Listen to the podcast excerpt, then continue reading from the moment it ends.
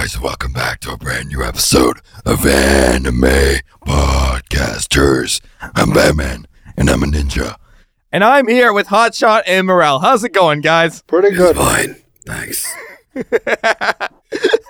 I'm so excited about this topic. What are we talking about today, Hotshot? We're talking about the ninja that is Batman. I'm using this because it's my category. And it's also going to destroy my throat. So we're talking about Ninja Batman, a anime Batman movie, which, frankly, I'm just happy we get some superhero shit in here. I am so excited about talking in this movie specifically. I watched it over the summer. It came out in 2018. Obviously, spoilers abound about the movie, so if you haven't watched it yet, go watch it, come back to this episode. Or if you just don't want to watch it and want to know what happens, sort of, and get our thoughts, keep watching. Batman gets dropped in feudal Japan via time travel. And it's a mess, and a hot mess that I enjoy. And there are so many talking points, and Morel is here with us. So I just want to start straight up. What were your initial takes on the movie, guys? Whoever wants to go first. It's great that they actually ended up doing time travel without the Flash. Am I right? It's not like Flashpoint, but it brings us back to an era that they didn't have, like, literally anything like this, right? Right. Like, they didn't have Superman, they didn't have Wonder Woman to deal with all the problems. They just had normal people. Mm-hmm. And then all these villains just come out of nowhere, and they end up taking over by going after all, like, different states, right? Right. And, of course, we know the big bad at the end and stuff, right? Blah, blah, blah.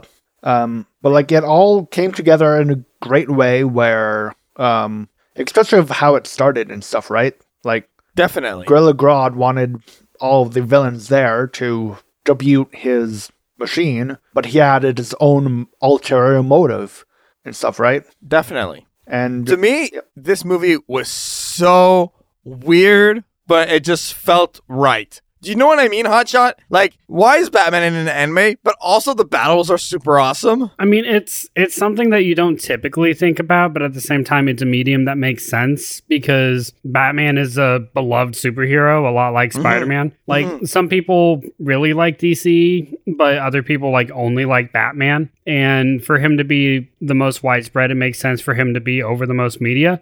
Right. As far as him being in this movie in particular, when I first watched it, I really enjoyed it, and I think it really is the novelty that it is Batman, and it is an anime, and that alone did it for me, and then the battles were awesome and everything else. But for some reason, watching it back this time, because I've seen it once before doing this, watching it back for this episode, it didn't really hit me as hard as it did the first time. Right. And I understand what you mean. Just in a general sense, how did you guys feel about? Were you at all confused that there was an anime Batman? Like, prior to even watching it, to me that threw me off. But I think the movie stands still. You know, it's pretty good. So, just in a general sense, how did you guys feel about the concept of that? I wasn't surprised at all, frankly. Really, mainly because I've said off podcast, I thought there was an anime Batman that I spoke of before that I thought was crap. But it wasn't this. It was something else. I don't know what it was. I never figured that out, but it wasn't this. But there are anime adaptations of other beloved comic characters. Like Iron Man has its own anime. X-Men have an anime. I want to say Spider-Man has his own anime. Really? And, Spider-Man anime? So there's... Yeah. So there's a lot of superhero, a lot of westernized heroes that have their own anime, but I think Batman is the only one in DC that does. But overall, I'm not really surprised he actually made it. He finally made his way over there. Right. I understand what you mean. I wanted to go directly into something that you brought up in the Google Docs, Hotshot. For me, the best part. And it kind of ties into one of my points, so it's a bit of a 2-for-1 here. That final battle, and I know it's kind of reversed to start with the final battle at the beginning of the podcast, but to me, it was the best part of the movie. That Batman versus Joker sword fight was so epic, and the music was great, and the animation was great, and the character designs, the facial expression, and just everything put together functioned so well, with the bats going crazy everywhere. I loved it. I absolutely loved the final battle, and that was my favorite moment. What was a moment that stood out to you, the best part for you, Hotshot? Honestly, you're right on it. The final battle. Yeah. The final battle is my favorite part because it's my two favorite characters battling out pretty much to the death because it's a full-on samurai-style level fight. And it was just awesome to see that for like a good 5-10 minutes. It felt like a Dragon Ball Z fight of just like it being stretched out. Absolutely.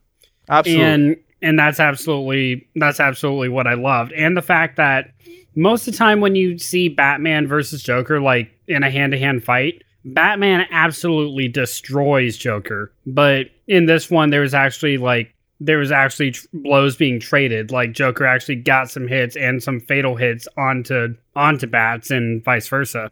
Mm-hmm. And dang it, there was one part of the final battle. It was the sword scene. No, I know what scene it was. There was one particular point in the battle that I'm thinking of, and I can't. My brain's... it was the scene where Hiyamaki gets stabbed, and Batman seems to be falling down, but really it was probably one of the other followers. Oh, actually, wait. Yeah, no, you're not wrong. So it was the scene where he got stabbed and just poofed like a shadow clone into millions of bats. And then just all of a sudden, Batman knows ninjutsu. Just he's right? floating there in the air with the rest of the bats, doing hand signs, the whole 9 yards, and substitutions for days. It was just a little... I don't know if a little much is the right way to put it, but it was still funny. That part was more funny than epic to me. Like, not to say it wasn't epic, but it more so like, okay, Batman knows ninjutsu now. Great, cool. Right? No, it was very it's weird. It's probably because everything else is so grounded in somewhat reality, at least on Batman's level. And then all of a sudden, because jutsu is basically magic, like in terms of Naruto and stuff like that, because here are these characters that can make clones or fireballs or anything like that. So out of nowhere, the character that relies mostly on tech and is like highly trained even of himself is just doing hand signals and just making people appear out of bats. Right. Absolutely. It was just a new evolution of Batman and a new version of him. I want to kind of get into the transformations of Batman, and Morel has some great points that were written in the Google document. So Morel, let's maybe go down the line really with your points and just intro them for us and to let us know what thoughts you want for... Yes, like how did Batman's tech transform in one swift move kind of thing? Like during the scene where he actually gets the Batcar and stuff from his what's his name, Alfred, right? From Alfred, right? From Alfred, yeah, and stuff like that. And luckily, he was actually in the car when they time traveled and stuff, right? Right. Like Alfred, he's good in like many different versions of Alfred. He's the one that makes all the tech and stuff, right? Right. Like Ben Affleck and stuff. He's the one that helps making all of the like the communication devices, like literally everything for for Ben Affleck's Batman and stuff. So and unlike Christian Bale's Affleck, they had the Morgan guy, the Morgan Freeman's character and stuff, right? Mm-hmm, but like going back to the tech itself is it just like within one swift move of one button, it transformed from a car into a plane and then into a motorbike. Hey, that's the power of Batman. Batman's got a Batmobile. Batman's got a car. Batman's got a plane. It's got a train. It's just the swiftness of it is just part of the magic. But to me, it kind of brings to the point. I enjoyed the fact that Batman was in a less tech-based environment. I'm thinking of like Batman Beyond, you know, like the new version of Batman. I'm currently watching that series just because I dove deep back into childhood, and I just remember I forgot how tech-based Batman was, you know, how his cave and everything. I just thought it was a guy in a suit just kicking a lot of butt. But no, he's very tech-based. But seeing him in an environment where there's not as much technology and he kind of has to, like, adapt to feudal Japan was very cool to me. But yeah, I mean, the swift movement of it all is just Batman magic. That's the way I interpreted it. Well, yeah. But also, plus, like, the only time that we've actually seen something swiftly move that fast, right, from transforming is in Iron Man and stuff in the Marvel universe with the nanotech. I guess. So he probably has his own kind of type of nanotech and stuff like that. And somehow, like, they, even though, like, yeah, they were transported back in time within seconds, right, from each other, they were years from each other, right? Because Catwoman, she got transported within a few seconds, but that was 2 years of their life, right? Yeah, it was. And sorry to backtrack on you real quick, Muriel. The tech thing, that's explained. That's not nanotech. That's actually all jammed into the Batmobile. Oh. Because they're all modes that he can access in the Batmobile. He does it in... Power of Batman! He does it in Dark Knight, too, where the tumbler gets destroyed, but then out pops the Batbike. He condenses everything into... Because Batman's whole thing is being prepared for anything. So, if he... Like, when we even first see the Batmobile, the first thing he does is drive it underwater. And then he's known to have the Batwing, so they just make the Batwing into the Batmobile. And then when the Batwings get pierced, he ejects the Batbike into it, which is basically just the cockpit of the Batmobile. Mm. So it's just all of these things put into one car. Right. Mm. So all the parts are always there. It's not a nanotech thing or anything. It's just Batman being prepared. I wanted to maybe jump to something else here. Just out of 10, Hotshot and Morel, the storyline, like specifically the concept of taking Batman, making him a ninja in feudal Japan via time travel, the battle with Joker, the struggles with the other side characters, because we see like callbacks to like Penguin and Bane and stuff like that with like these little characters here and there. What were your thoughts on the storyline? Out of 10, what would you rate it? I'd say like 6 personally. Okay. What about you, Morel? 7.3. 7.3. Yeah, I think it was all right. Is the way I felt about it. But in all, the one thing, like the one character for me that really made it worth it was Joker. I think Joker was well done, well represented. And if there was one Batman villain that you were gonna throw into an anime, I'm glad they made Joker the main one. You know, I would have been weird if Penguin was the main one to me. Like this just makes sense because it's the bitterest, most obvious Batman rivalry. So the film does that very well, in my opinion. But at the same time, I was wondering what were your thoughts on having Joker being the main character, the main villain, in that film, Hotshot and Morel. I mean, it makes sense because, like I was saying earlier, that a lot of people can either love all of DC or just love Batman. Right. A lot of people's favorite Batman villain is Joker because that's his biggest villain. That's the one he's most well known for. Mm-hmm, mm-hmm. So if you're going to do something big, probably have something to do with Joker in there. Right. Like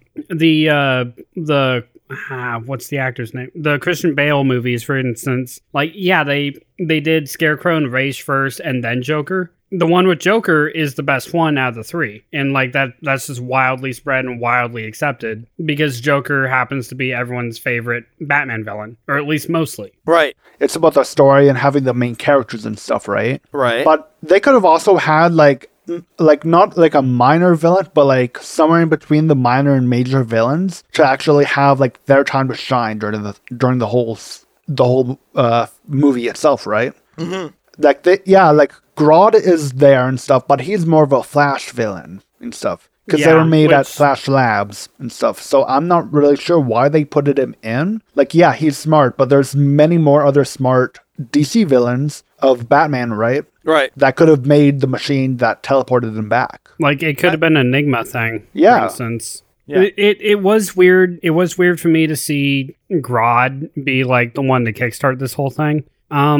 But what's weirder to me, and one of the reasons that I say it's like a 6 out of 10, is because, as much as we hear about the other villains taking over the other parts of the country, we barely see any of them until the final battle where they're all in mechs. And, that's the only time we see each other. Like, each one of them has, like, maybe 5 lines throughout the entire movie, and that's it. And it's like, okay, so we have, like, 6 of Batman's biggest villains. And basically they just say, no, I'm defeated. And that's it. They're done. And it really sucks because I love the designs of most of their armor. Like, I really love Deathstrokes and I really love Ivy's, but we barely got to see them. Right. Right. Absolutely. Like, the thing is, Grodd was a good kickstarting point for sure. I guess, you know what? No, this is I'm going to switch my idea. On paper, this was cool. You know, this whole idea is cool. But for me, I was confused why we had mecha and mechs and all these just technology-based things and robots and whatever, however you want to describe it, in feudal Japan. Like, I don't know. That just threw me off. That didn't blend well for me. Like, how do you guys feel about that? Because the director was a fan of Voltron. Yeah. Is that fact? I want to believe that is fact. I'm pretty sure it is, because you literally had all of them merge into one big robot at the end of it. Like, they were a fan of Voltron or Power Rangers or something. But, like, it could have been way different, but instead we just go the campy Power Rangers route. And it's just like, okay, but why, though? I'm doing a quick Google search. The director is Mizusaki Junpei. I believe I might be saying that incorrectly, but that's how I'm pronouncing it. Anyways, the director, I'm doing a quick search of their name with Voltron, and no mention of Voltron, Hotshot. I said I want to believe. I never said it was actual fact. Yeah, I know. I'm just saying. I don't know if this person is a fan of Voltron. I guess maybe it's just like a side swipe kind of thing. I don't know. Like, to me, wait. I just think I found something. Okay, interview with the director, and the question they were asked was, what kind of anime did you watch, and did it influence your acting? I don't watch nearly enough. I know it's a strange thing to say, but I don't have a TV. I grew up with old school anime like Voltron. There you are. That's amazing. Oh my God. Is this an interview with the director? It's someone involved with the film. You know what? Yeah, there is Voltron influence. You can't deny that. What about the horses, guys? What about Batman on a horse? See, no, that makes sense. He's ridden horses before. Yeah, that's the first time I ever saw Batman riding a horse. Yeah, because you don't comic dive. Oh, so in movies he's on a horse. I'm much more of a movie. In movies, like, I don't think so, but in comics he has ridden horses. He's ridden horses, ridden bikes, he's ridden go-karts, he's basically ridden. He's driven a spaceship. He's done pretty much anything. All right, Hotshot, I'm gonna rapid fire some Batman questions for you real quick, because you are a Batman nerd and we have go for it advantage. Okay, where does this Batman rank amongst all the other Batman? In all the comic books and Marvel and Marvel. What am I saying? In DC. Yeah, I mean, as far as being a Batman goes, he's pretty high up there. He's pretty loyal to being a Batman. Okay, would he be the strongest Batman in terms of strength? No. Is he in lower tier Batman? No. Or lower tier? With all things considered, yes, he is probably a lower tier Batman. Okay. What's his biggest strength as a Batman and his biggest weakness as a Batman after watching this? The biggest strength is him actually relying on his team, because not any Batman does that ever. And his greatest strength, he knows ninjutsu. He can make dozens of clones. I think you said strength twice, because strength is relying on team. No, I'm sorry. His strength is relying on his team. His greatest flaw is relying too much on his tech. Because Batman is a tech-related hero, yes, but he wasn't always, and doesn't need tech to win. And he doesn't need to be betrayed by Grodd to know that. Okay, fair enough. Okay, my last rapid-fire question for you is, we saw villains like Penguin, Two-Face, and Bane in this one, like lightly mentioned, and obviously we had Harley as well. If you had to redistribute the villains that were in this anime movies, who would you take out and who would you replace them with if you could? Okay, so I'd still keep Joker and Harley, because they were the best parts. Yeah. I would keep Ivy, because the plants actually make a hell of a lot of sense in that kind of thing. Yeah.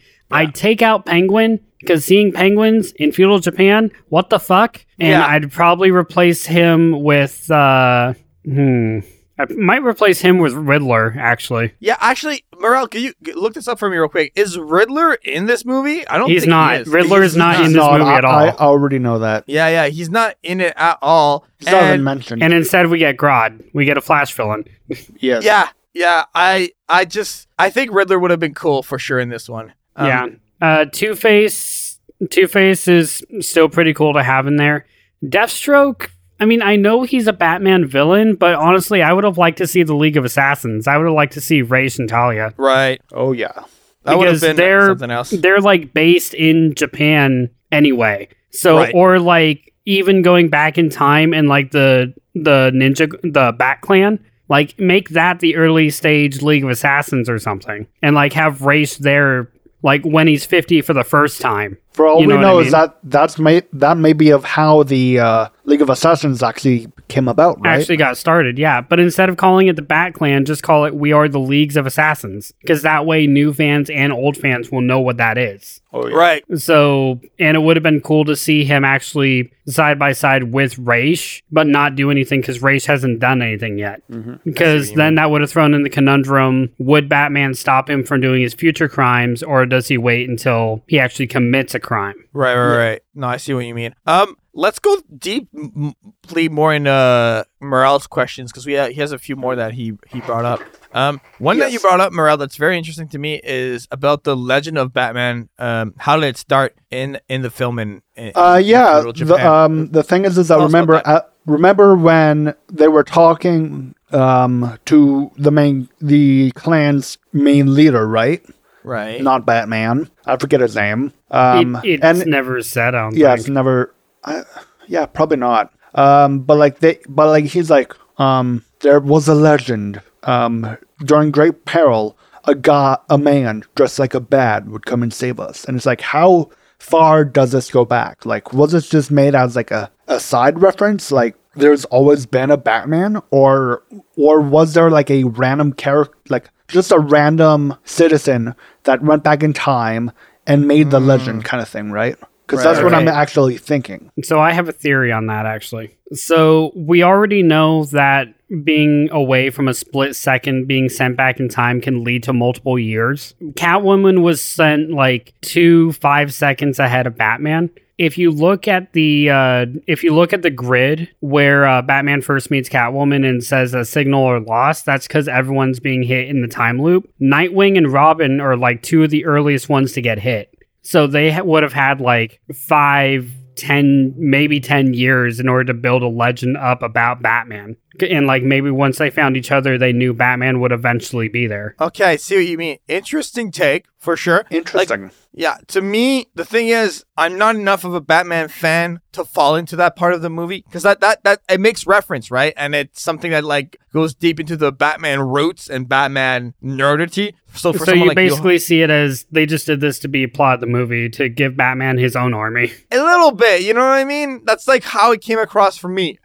But obviously there's more to it. And I know that. But at the same time, it's a cool callback, for sure. It's a cool relation that you can make, a cool connection. Yes, and that's my theory, at least, because we know Batman was the last one in, and that's why he's the one whose timeline we follow. And everyone else has been there for multiple years. Mm-hmm. And they're all ninjas. Yeah.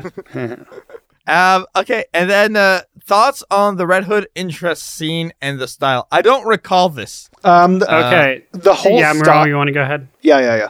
The style of it's really old-fashioned and everything else. It looks great, right, Hotshot? Like, the style itself, it looks all hand-drawn, basically kind of animated kind of stuff. Not like the rest of the movie and stuff. And I find it's perfect for the Red Hood entrance scene with Harley Quinn and the Joker and stuff like that to symbolize, right then and there, they seem like they're different people, Harley Quinn and the Joker, but in reality, they're not, right? They, I don't want to spoil it, but like they did something to their own mind to make Batman believe it. And he actually did. So the reason why they did a style change is to give the subtle hint saying, remember this because something's going to happen kind of thing, right? Yeah, okay. But the thing is, it happens right there in the scene, too. That, too. Like, right at the end of the scene. Mm-hmm. So, I think the word you're trying to think of is, it looks like old Japanese paintings. Yes. So a flip book of those, really. And Jane, do you know the story of Jason Todd at all for Red Hood? Not at all. Okay. Well, basically, Joker tortured him for multiple years until the point where Batman thought he was dead and got a new Robin when Jason was still alive. Oh, wow. And at that point, Joker pretty much killed Todd. And since then, Todd has wanted revenge on Joker and Harley because of that. So he wants revenge on the torture and everything that was brought upon him. It's a really bare bones version of his story. There's a hell of a lot more to it, but that's why in that scene he lays so hard into believing that this is still Joker and Harley. I don't care how much they've changed. And he's just brutalizing them, even though to the naked eye, they look like innocent farmers. Okay, I see. Also forgot the part where he was brought back because of the pit and stuff, right? The Lazarus pit. Yeah. And it also did make him go crazy. So yeah, made him go a little nuts. Like, Jason's still in there. He's not as bad as Joker, but he'll fly off the handles. He's way more of an aggressive Batman than Batman is. Well, yeah, okay, I see. Yeah, and because Red Hood actually kills. That too. What about Catwoman's double cross? It makes sense. Yeah, it is. It's Catwoman. She plays to her own cards. Exactly. Like double cross. She wants to help Batman because she has a loyalty to Batman, but she also wants to get home. She's been in feudal Japan for 2 years, and the one who seemed like would be the closest one to get her home is the one who made the damn machine. So yeah, she'd side with Grodd, but then after that, Grodd said, oh yeah, by the way, I'm actually not doing that. I'm going to stay here. Catwoman was like, I'm going back to Batman. He's trying to get us all home. Fuck you. Right. So it makes sense for Catwoman's stance because she has her eyes on a goal and she just wants to be with whoever gets her closest to that goal. And in this instance, it's getting home. No, I see what you mean. To me, Catwoman's moves, yes, it's very Catwoman-like. And what else would you expect from Catwoman? You know what I mean? It is about what I'd expect. And the thing with Catwoman for me, the other thing I want to say about her is that she is a very important part of the Batman storyline. And I think that I understand we were going through who you would replace and who would you put in instead if you could. But they did pretty much get it right in terms of what characters needed to be in the film to make it feel like a Batman movie. You know what I mean? I would take out Robin and put in Batgirl, just saying. Because I respectfully disagree, but I see. The only reason is I don't like Damien. I've never liked Damien as a Robin. Okay. I mean, different takes on that one, right? All right, fine. True. But, okay, and let's go to the final bit here. Why did Grodd help Batman and not stay to take over history? That one, believe it or not, I'm sorry to say, this has a very straightforward answer. Batman saved Grodd's life from almost being killed by Joker, so Grodd was honor-bound to help Batman. Yeah, no, but also plus, like, come on, like, they're villains. Like, they can also double-cross each other. They're villains and they can double-cross, but Grodd also lives by his own code. That too. To where, like, if you literally save my life, then I am indebted to you, and this is how I repay that debt, is helping you get back. True, mm-hmm. But when you think of it, God could also have said, I'm going to help you, but then, I'm going to help you, but then help me. Yeah, but Batman would still have the upper hand, and Grodd doesn't fight unless he has the upper hand. That's true, because he is smart and stuff. Yeah. So, it'd make more sense, like, if, say it happened with Penguin or Joker, because he's like, nah, yeah, see, Batman, I got you. But with Grodd, he lives by that kind of code to where he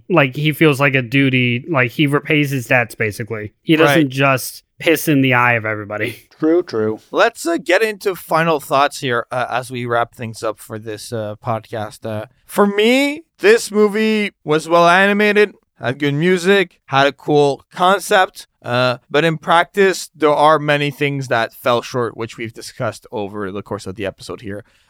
But overall, if you're a Batman fan, I don't think it hurts to watch this. That's the way I see it. You know, it's like, yeah, you could. You don't have to, but you could. That's the way I perceive it. What about you guys? That sounds about right, honestly. Like, if you're a fan of Batman, honestly, you'll like this fine. And hell, for some of you, it may even be your favorite Batman movie, period. Because there are a lot of good things in it. There are a lot of good ideas, and the imagery is gorgeous. But it just... For some people, it just doesn't hit as hard, especially if you watch it more than once. You watch it once and get like the novelty, that's going to stay with you for a while. But if you watch it again with that in mind, it's already kind of like, okay, well, this is missing a lot of stuff. But it doesn't really harm anything. It's not like it's a canon storyline or anything like that. It's a Batman story. You know what you're getting into. You watch Batman. You watch superheroes fight supervillains. Right. I see what you mean. What about you, Morel? For me, I was like, all of the animated Batman movies, TV shows always seem to be all connected and stuff, right? This one didn't have that effect and stuff. It was, you can classify it in as an alternate timeline if you wanted, because they could easily go back, like, go after this, after the events, and create a whole new storyline where Batman is training more people and stuff and actually having, like, an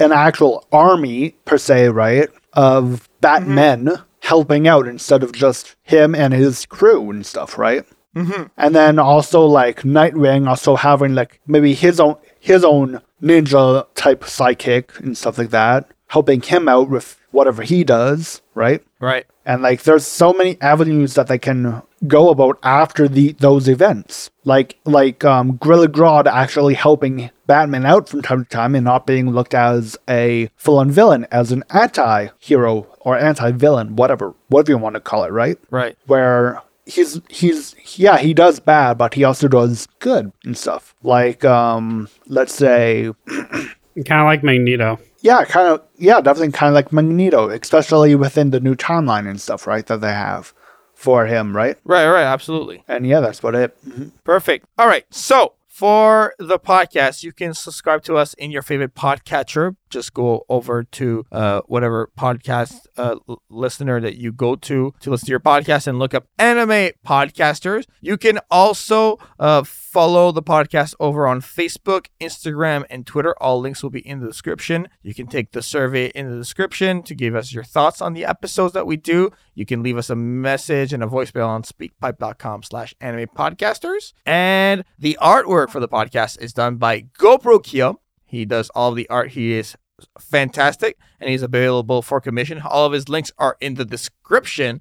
For myself, I am at Giant Music on social media. My website is giantmusic.com. You can see all of my projects that I'm doing over there. Freelance audio engineer, available for hire. And if you were recently on my YouTube channel, youtube.com/giantmusic, you would see that I have completed 28 days straight of anime covers every single day. I've covered songs from Dragon Ball, Fairy Tail, Inuyasha, Cowboy Bebop, the list goes on and on, Yu-Gi-Oh! And I had a great time doing it. So if you want to go check those out, they're all going to be on my channel, on my Spotify, everywhere else. The listens have been going up crazy over there, and I appreciate all of that. So a big thank you to all the supporters. And you can also subscribe to my other podcast, Soundspace, where we interview audio people and we discuss their journey in the world of sound. And it's a really great conversation that I do with another co-host called Anthony Cacci.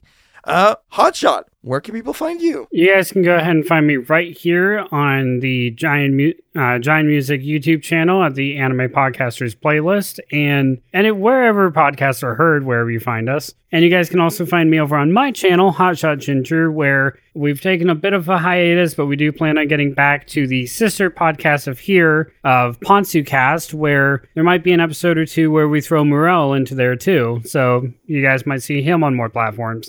And you guys can also see me over on Twitch at Hotshot Ginger. I promise I am alive over there. And I'm sorry that it's taken me so long to get back to it, but I am trying to get back up and playing my games, hang out with you guys. So come on by, say hi. And I'm on Twitter at Hotshot Ginger, and that's about it. Perfect. Morel, where can people find you? You can find me on my new Facebook channel, my new Facebook group and stuff, at morel.vimpulse. Vimpulse used to be my name. And that area links everyone to my YouTube, to my TikTok, to my Instagram, to my whatever else I'm going to make in the future. Perfect. All right. So for myself, Hotshot and Morel, this has been another episode of Anime Ninja Batman Podcasters. Bye, guys. Bye. I'm Batman. I'm also Batman. I am the Joker. No, I'm Batman. No, I'm Batman. Bowser. I am Naruto. Bye. I am the Batman. Bye. Bye.